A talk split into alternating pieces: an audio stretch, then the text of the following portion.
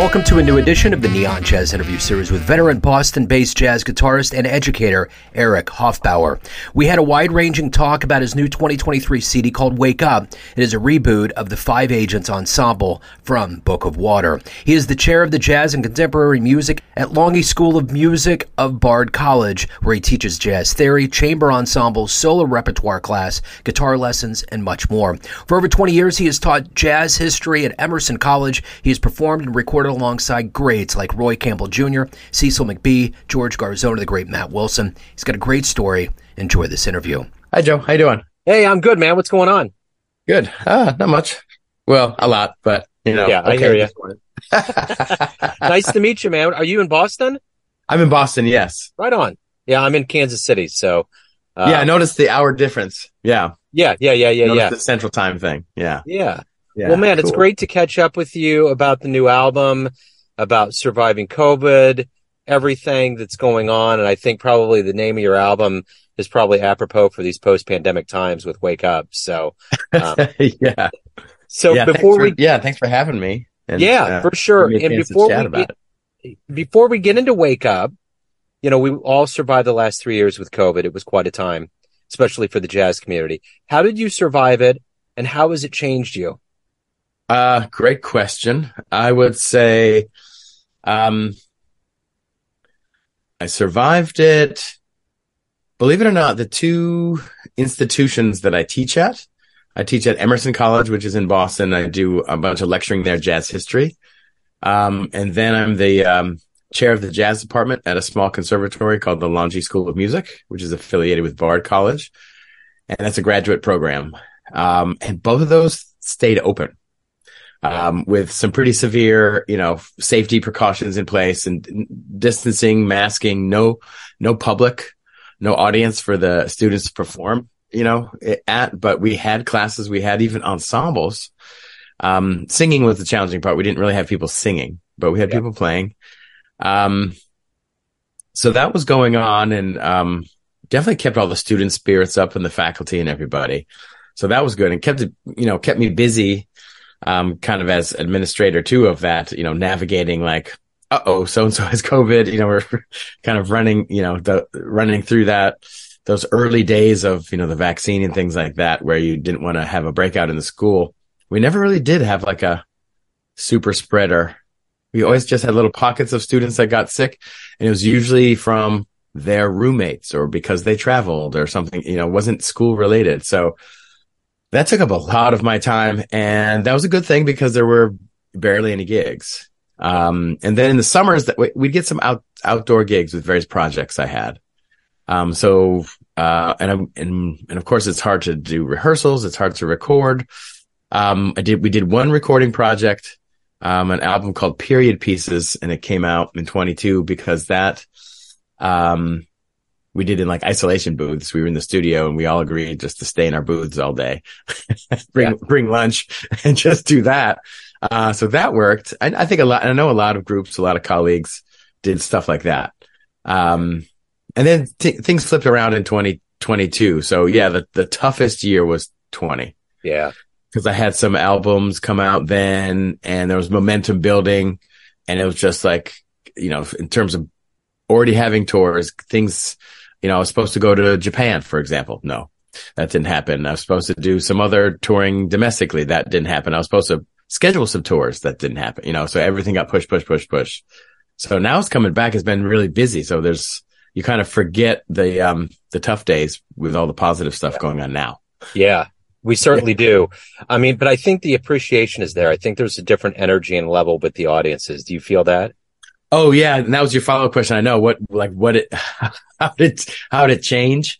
Um, well, one definitely noticed that like the different um audience appreciation, even in the um even sometimes smaller audiences can be like I played a lot of so you know sh- short coda to what I was saying. I did get to go back to Japan this summer. Um, that that 2020 tour waylaid three years. And it was just amazing. It was just awesome. We played these small jazz rooms and everybody was just so, so excited and so appreciative. Um, and to be kind of up close with the music. So there's been a different, yeah, definitely been a different type of engagement. And I, for me, I think that's carved out a space for two things. One, um, to be a little bit more discerning in some ways and like the type of performances I want to do and discerning in a way of repertoire and really focusing on things that I really value and mean a lot to me and, and can share, share very passionately, whether it's an arrangement of a standard or, or original music, share that very authentically and passionately with an audience, which I think is going to respond better anyway. Right. Yeah. And, you know, sometimes you're just doing a gig like, oh yeah, I just couldn't do that gig at the club. And it's, but it's a noisy jazz bar and you're like, ah, whatever. No one's even listening to me. You can get kind of, you know, disconnected from why you do what you do and the love of it. Um, and I think that definitely, you know, I'm still in the, in the love affair of that, of that space of performing like, oh my gosh, I get to perform. This is so great. And I'm going to play my music or so and so's music that I'm in their project. That's like the excitement of like just coming back from a gig, just so amped up. So just kind of naturally high from the experience of just sharing music with humans. yeah, for sure. Well, yeah. and this album has to feel good to have it out now with the live shows happening. Talk to me about how this album came together. Yeah. So this project, The Five Agents, has always had kind of a, um, social activist kind of underpinning in terms of the, the first album, Book of Water, um, focusing on, um, the environment and climate change, um, climate activism. And, and that's one of the bands actually that didn't get a chance to really blossom because of the pandemic, uh, from when that album came out. Um, so that was on like hiatus and then the drummer in the band, uh, Kurt Newton, um, was able to find, um, really kind of rallied the, rallied the team and said, Hey, you know, I found some financial supporters. If we can, you know, you know, commission you to like write another, um, climate action suite, you know, would that be, would that like entice you to, you know, kind of steer, you know, because I'm often in multiple projects. Everybody is right, multiple projects, multiple directions, teaching, trying to make pay the bills and stuff. But I was like, yes, like let's let's do it, and it kind of re uh realign my focus on that, which which is something I was very passionate about. But sometimes when things get in the back burner, they can stay there forever if you're not careful. And so that's what happens. He was really the the inspiration of getting it going. Um, and then as I kind of did the research for the project, um, that's where I connected waking up like that term, that phrase to um, the speech of Greta Thunberg um, at the at the UN and just kind of blossomed from there. Um, so now we're putting together. So the album just dropped, um, as you know, and we're putting together a the the big focus is going to be. So the fall is just getting the album out and getting that kind of word out and kind of building some momentum there. And then the springtime is going to be, especially April because it's Earth Month. Um, do a lot of colleges, um, sorry, do a lot of performances around the East Coast to start there at a lot of colleges that are doing a lot of um, Earth Day celebrations and uh, climate activism during that month. Um, so we're con- trying to connect the music to that movement, um, also in the performance space. So, what are you hoping the listener gets from this album? Um, what I hope that the listener, well, first of all, I hope they um, think that it's really fun and surprising because it's there's a lot of changes of, of mood and texture, yet there is this through line of different um, kind of motivic ideas or riffs or grooves. It's very it's very groove based, um, I think, but the grooves evolve yeah. and change. Um, and the featured voices evolve and change. So I think of it, even when I listen back to it, um, I think of it as this like four part interlocking 55 minute suite. Um, I think of it as this interesting journey. So I want them to be surprised. I want them to be, have fun. Um, I want them to, um, maybe think about, you know, I had my source materials and I had, you know, my space and inspiration from, but it's not really, I'm not trying to tell people what to think or feel, right? Art shouldn't necessarily do that. Yeah. Art should open a window or a door to possibilities and some contemplation and whatever that may be for, for the listener, I'm all about it. So I, you know, they can read the liner notes on, you know, on Bandcamp or my website or other, um, digital platforms that support the text to give you, to give one a background of that kind of where I was inspired from. Um, but then I kind of want to let the art stand and let each listener have a relationship with it. And so for me, if anything, waking up just from the title, even if you like, if they listen on Spotify and Spotify doesn't, you know, have us put liner notes up, right? So just like waking up. Okay. It can mean a lot of things to a lot of people. So even if they just contemplate that and listen to the journey and say like, wow, there's a lot of different directions this goes. And they just think about all the different directions a day might go, a day in the life. I'm, that's, that would make me infinitely happy just to hear that somebody heard that record and was like, it was so full of surprises, almost just like any day that you wake up and you don't know what's going to happen. I'm like, yeah, I mean, that's the human life experience, but, and think about it, you know, from a social or humanity scale with climate change too. It's like, we don't know what's going to happen. So let's, let's be open to possibilities. So speaking of opening the door, how did this jazz journey begin for you? How did, where were you born and raised and how did you get into the jazz? Um, so I was born in Rochester, New York. It's in Western New York. Um, and really the, the journey began for me in high school. Uh, when I was, I was playing guitar, but mostly like rock and blues rock. And I asked my guitar teacher, um, is there more than the pentatonic scale? and, uh, he said, yeah, you know, uh, he had, he had gone to, uh, Berklee in his undergrad. This, you know, this was the '90s, so I, th- I think he was very much like a jazz rock fusiony player, like Chick Corea, that type of Return to Forever fusion space, right? Kind of a shredder. And he said, "Oh, you got to check out this Miles Davis." And I'm sure he was thinking of, you know, some of the Miles fusion stuff. But I went to the record store and picked up Miles Smiles as my first jazz record ever, um, which is a pretty confounding album if you've never listened to jazz. And so that's where it got started. I fell in love with that, that communication that that band had and the groove and the feel. Um, so this was in high school, like I said, 16, 17 years old. And so then I went into, I decided that this was going to be my life and went to conservatory, went to grad school and started playing and gigging and making projects and putting out albums and touring and, and building and building. So what was the first live jazz show you ever saw that blew you away? Um, the first live jazz show that really blew me away. Well, it was gonna it was gonna be in high school, and it was um, Dizzy Gillespie. Um, it was a small jazz club in Rochester, New York. I wasn't even. It was a 21 plus show, but they, you know, like whatever in the mid 90s, they were just like, "You're actually here to listen to jazz. You can go in." yeah. Um, and he's, and we sat like, you know, me and my friend, my other friend in high school who was a sax player who was also into jazz like sat right in the front row. You know, we could reach out and touch Dizzy Gillespie.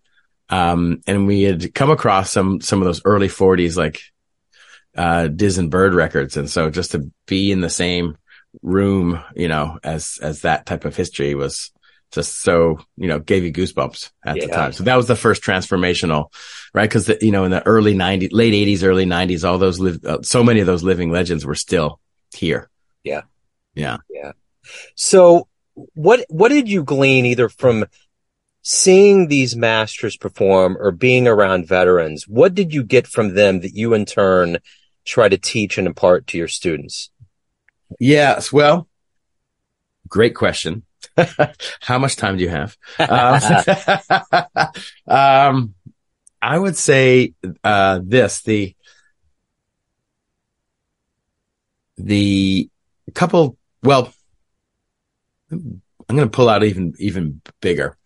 Um, one that this is uh, a very serious discipline um, that should be you know treated with a lot of respect and a lot of hard work. That it that it is not easy. If anybody ever, you know, questions like, oh, you play jazz, you know, the cliches, even in the music world. I mean, I navigated it in academia or on the bandstand, you know, oh, you play jazz, you know, that's why you're late, you know, that's why you're late or whatever. Like, you know, the old tropes, the old cliches, right? Um, that exist. Um, still. And I was like, you know, regardless of how society views jazz or you or music or whatever, um, it is, you know, when you dig into it, you will realize, that, you know, that music in general is, is like a life saving power. It's a community builder. It's a tool of communication. It's a, it's an expressive tool that bonds, you know, us together as a society. It has the power to heal um, and to uh, and to mend differences uh, and to forge relationships.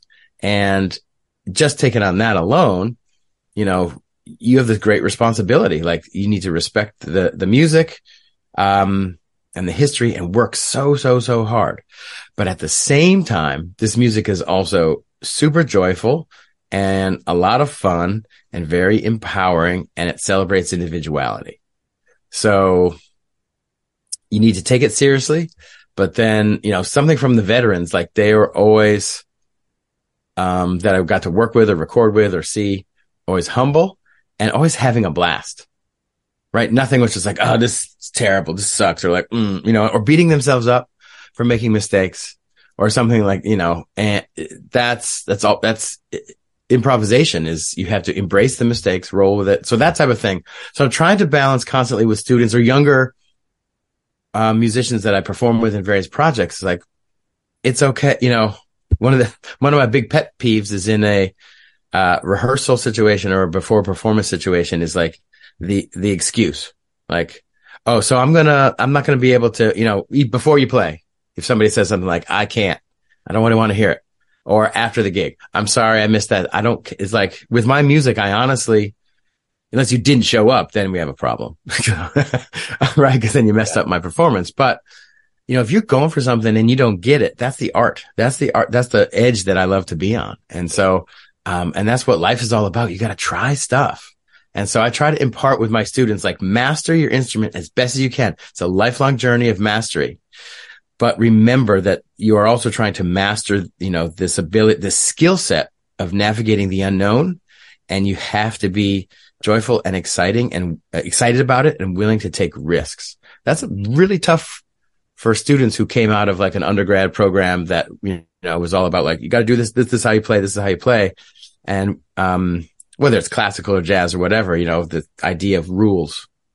Um, and for me, like from the players I got to play with and record with Han Bennink, John Sakai, um, uh, Cecil McBee, Matt Wilson, like it's all about like, Yep. You know what you know and then just go for it. You have to go for it.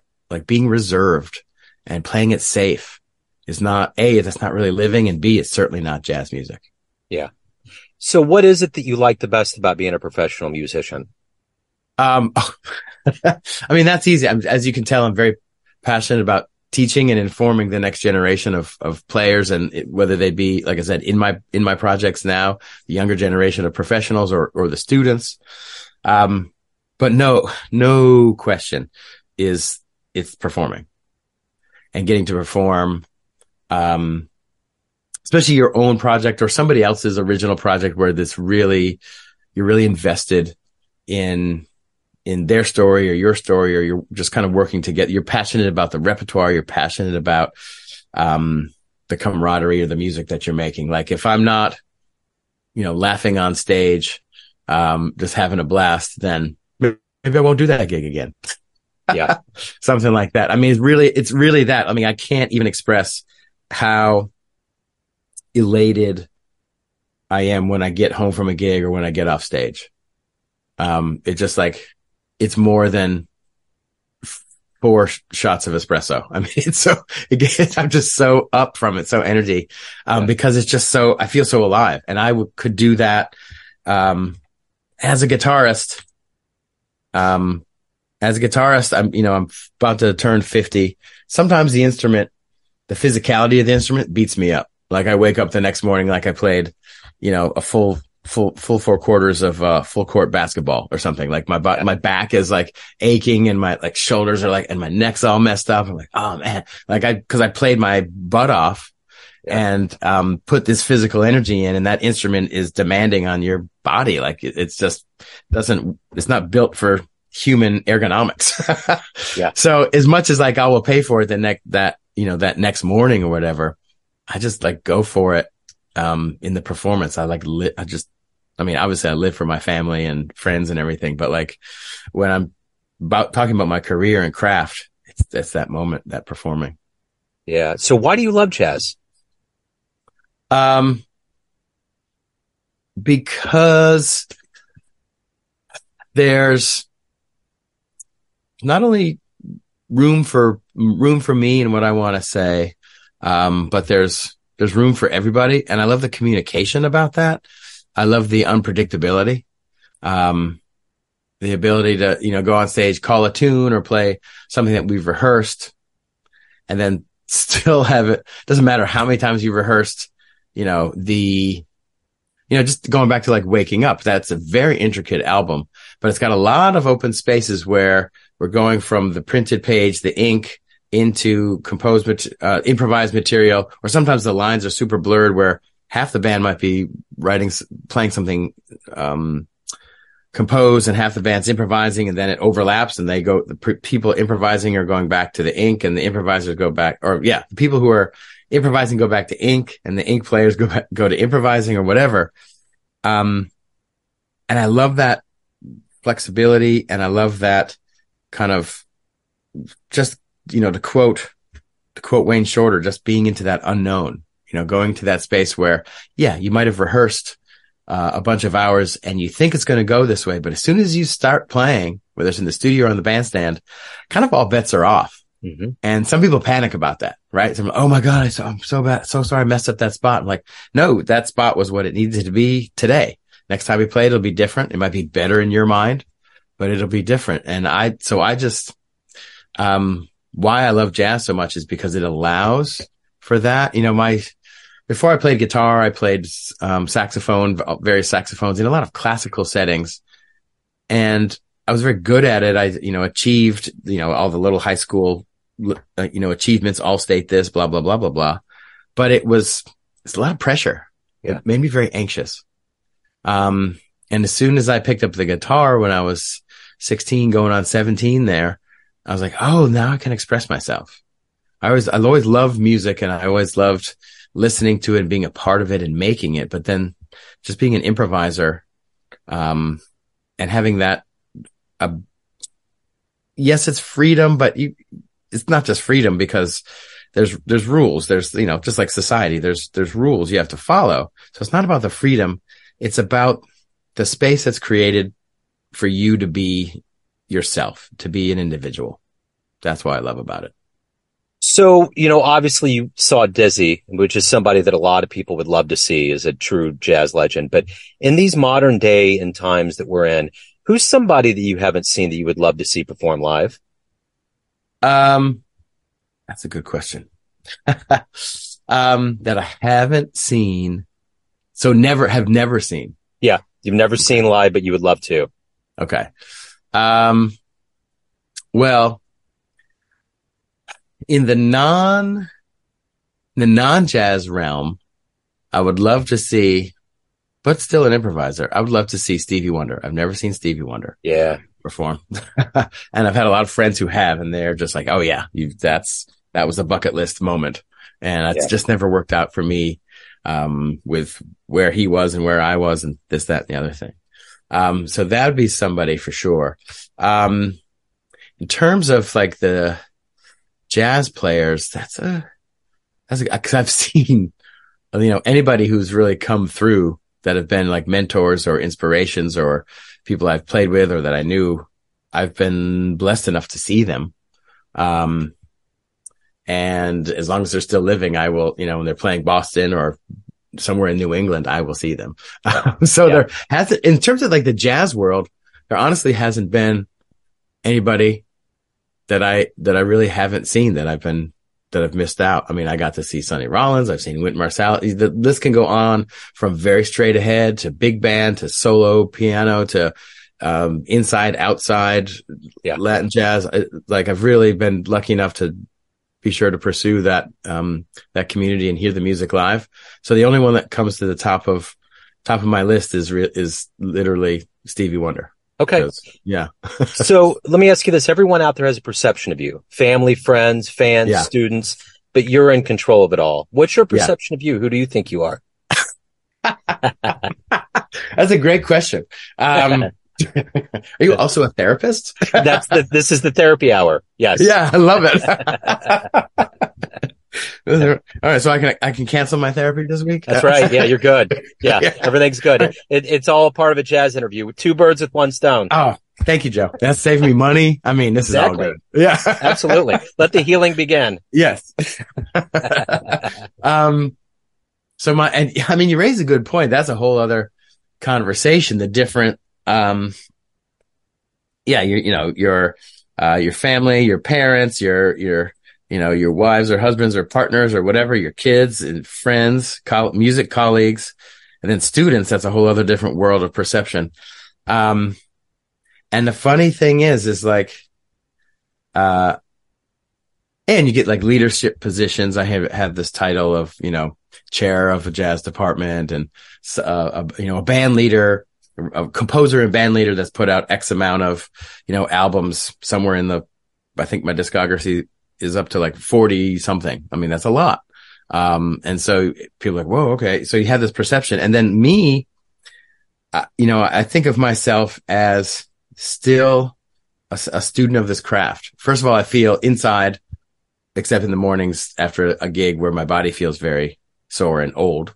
Um, but, but the spirit inside me is still that youthful, um, youthful kid, uh, who's, you know, in awe of the, of the mysticism and kind of spiritual magical space that is this music, right? Of like seeing Dizzy Gillespie or, um, you know, uh, who else I see like super early on, McCoy Tyner or, uh, Art Blakey or something like that.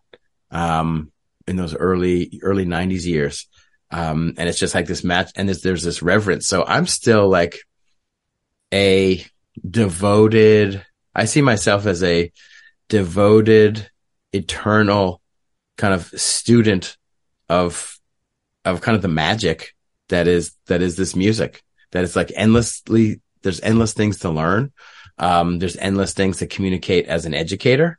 Like being a good learner helps me become a, uh, you know, being a good student of the, of the music and of the history helps me be not only more creative as a performer, um, but also as, as an educator.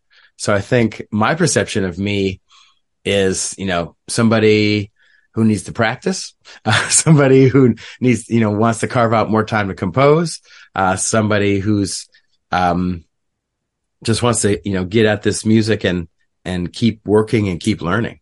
Yeah. Right. Like I'd not, um, I don't believe anybody, there are masters, but they're, the, but those masters, they don't call themselves, tend to call themselves masters and masters tend to know that they've never mastered, you know, you can't master anything.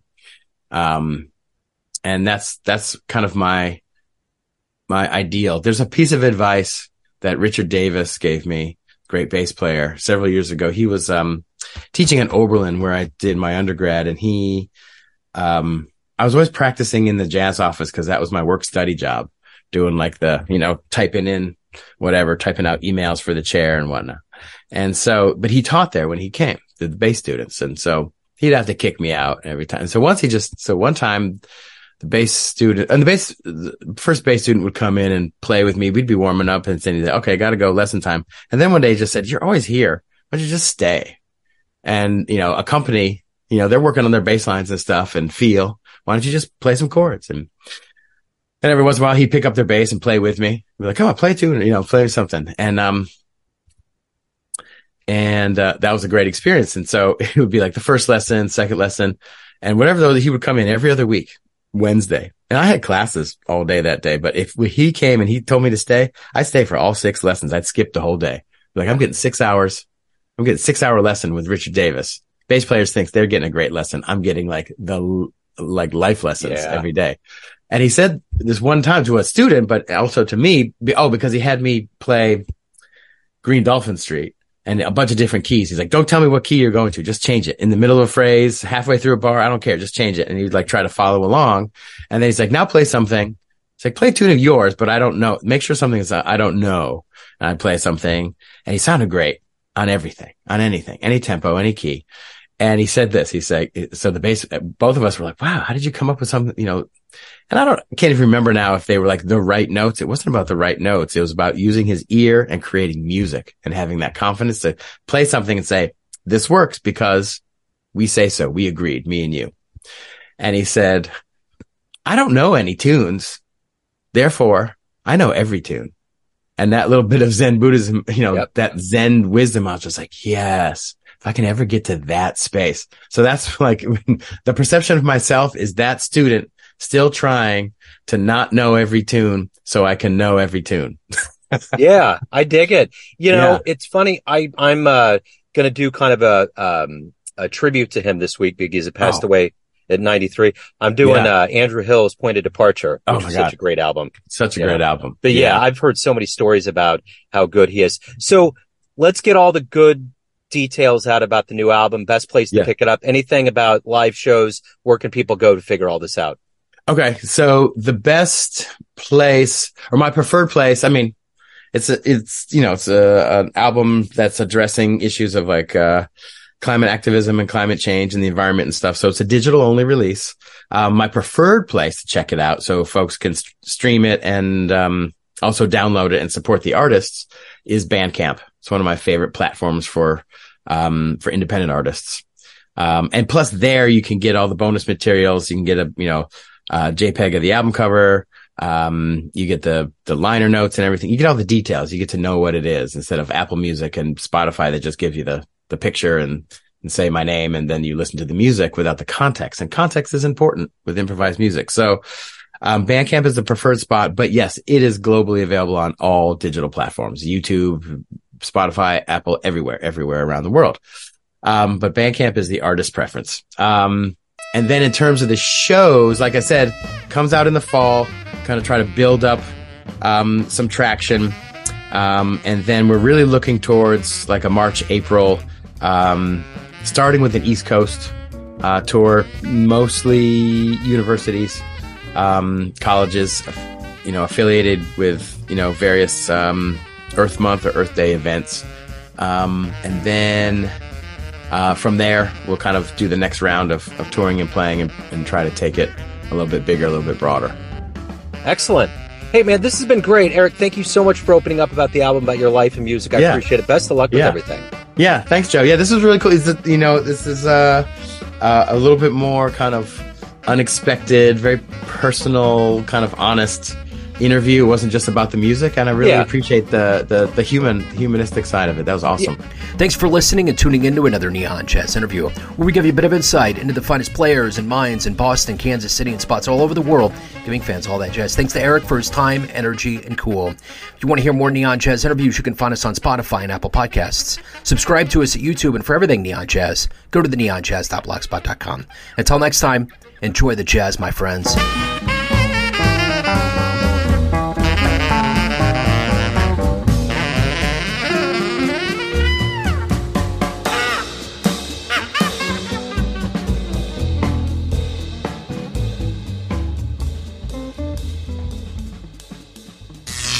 Neon Jazz.